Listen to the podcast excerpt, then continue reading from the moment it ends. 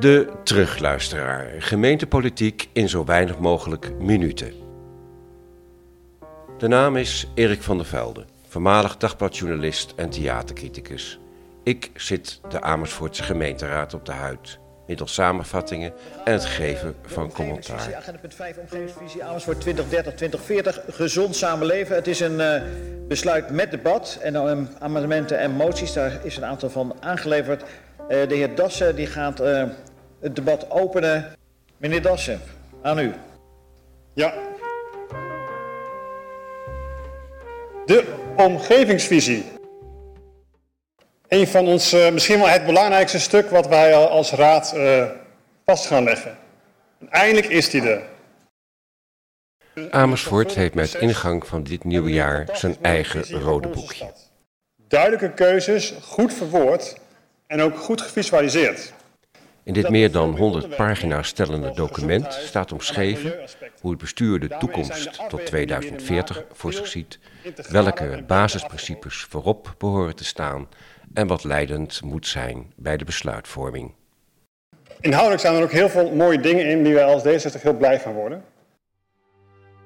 Er staat bovenaan dat we een inclusieve stad nastreven, waar iedereen die hier wil wonen een huis heeft of kan vinden waar elke woner zich thuis voelt en iedereen op zijn eigen manier mee kan doen in onze stad.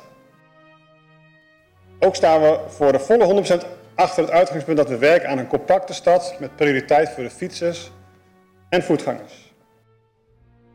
En dat we inzetten op voldoende ruimte voor ontmoeten, bewegen, groen en natuur.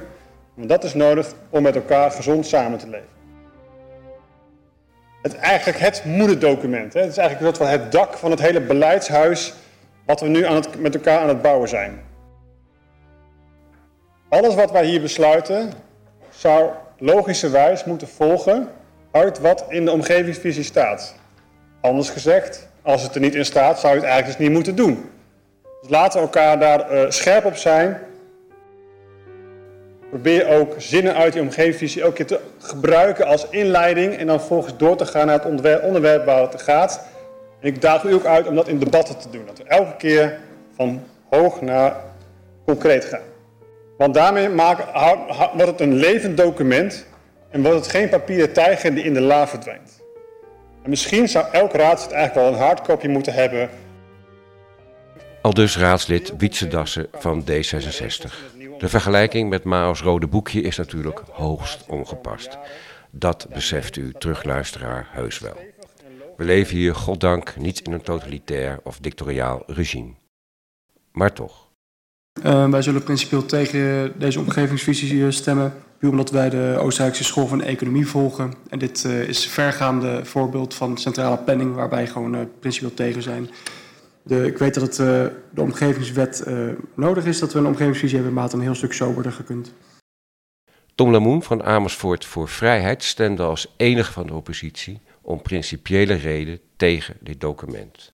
De Moon is geen grootspreker, maar inderdaad, deze coalitie toont wel heel sterk de behoefte om over het eigen graf heen te willen regeren en zoveel mogelijk vast te leggen in blauwdrukken, leefregels en uitgangspunten. Een omgevingsvisie is voor elke gemeente verplicht, maar nergens staat dat je die zo gedetailleerd moet maken als Amersfoort heeft gedaan. Er staan in de omgevingsvisie windturbines ingetekend op de Isselt. Die zijn niet bekrachtigd. Ik vraag via mijn motie om die eruit te halen.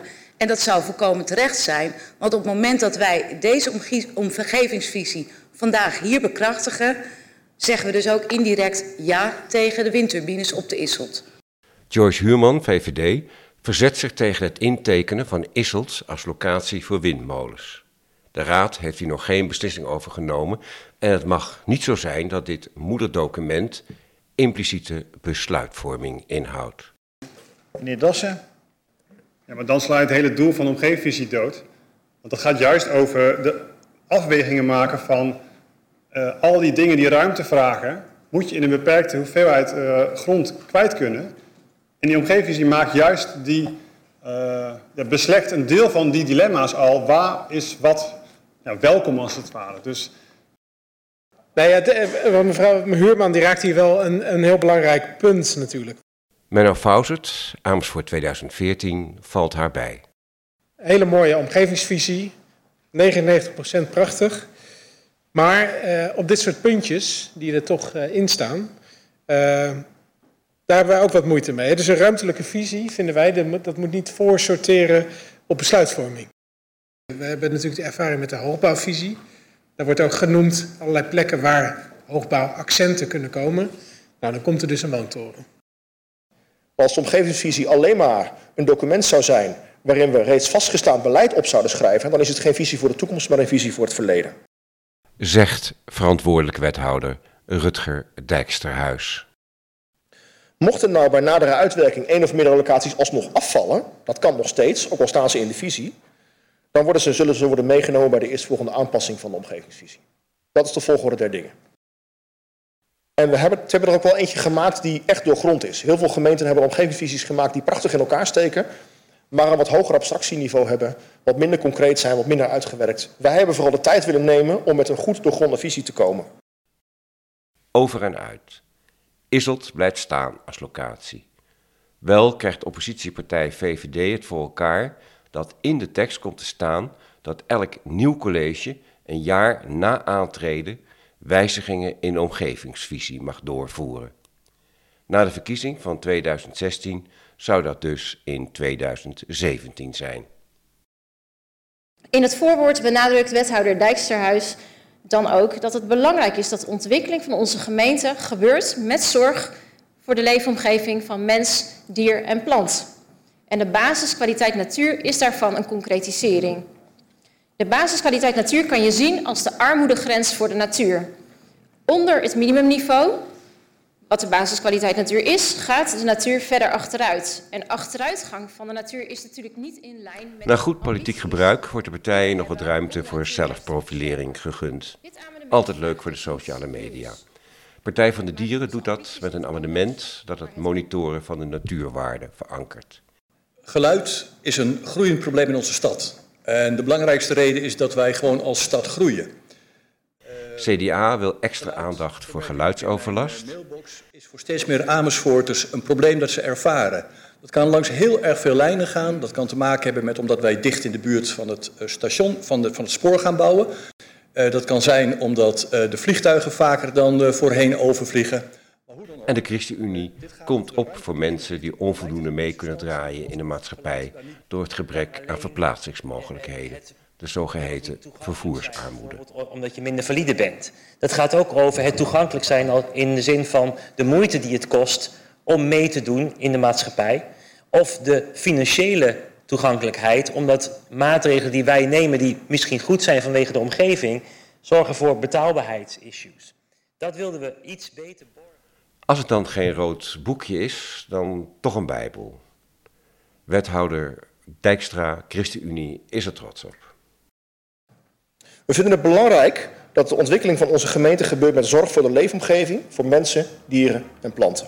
Versterking van groene natuur is essentieel voor leefbaarheid en biodiversiteit. Daarnaast is er in onze omgevingsvisie speciaal aandacht voor groei die niet ten koste gaat van leefbaarheid en bereikbaarheid en van de samenhorigheid die Amersfoort, Hoogland en Hooglanderveen nou zojuist kenmerkt. Daarom is er in deze omgevingsvisie veel aandacht voor letterlijke en figuurlijke verbinding. Verbinding tussen wijken en buurten, maar ook verbinding tussen mensen onderling. Verbinding door levens... Uw terugluisteraar maakte deze aflevering begin 2024. Het afsteekverbod van vuurwerk massaal genegeerd. Hulpverleners belaagd. Ernstige vernielingen op het Terpenplein. De site van Nieuwsplein 33 viel in een serie artikelen te lezen hoe onder de Amersfoortse neus de onderwereld verweven raakte met de bovenwereld door toedoen van een loesje Russische trusthandelaar. Bewoners maken zich op voor een demonstratie tegen het parkeerbeleid. Alom zorg en klachten over de grootschalige bouwactiviteiten. De ambities in de omgevingsvisie, de aandacht voor de menselijke maat, de kwaliteit van leven en dat de visie is gemaakt samen met de stad, waren belangrijke punten voor de Academy of Urbanism om Amersfoort te verkiezen tot European City of the Year. Ik ben er nog steeds trots op, voorzitter. What do you read, my lord? Words, words, words. De afgelopen vier jaar hebben daarom heel veel inwoners, belangengroepen, experts, maatschappelijke organisaties ook politici, regiogemeenten, energie gestoken in deze omgevingsvisie. Het college schiep het ideale Amersfoort. Op papier. Een houvast voor bange dagen, een bijbel en gids voor hoe de werkelijkheid zou moeten zijn. Soms denkt u terug, luisteraar, hoe groter de problemen, hoe harder het college begint te roepen, hoe groen, hoe inclusie en hoe visionair haar beleid is. En hoe trots we op onze stad moeten zijn. De psychologie heeft daar een term voor: overcompensatie. Tot zover uw terugluisteraar, die volgende week overslaat wegens vakantie. Daarna op naar de volgende vergadering. Welgemoed met een tikkeltje zuur en een tikkeltje zoet.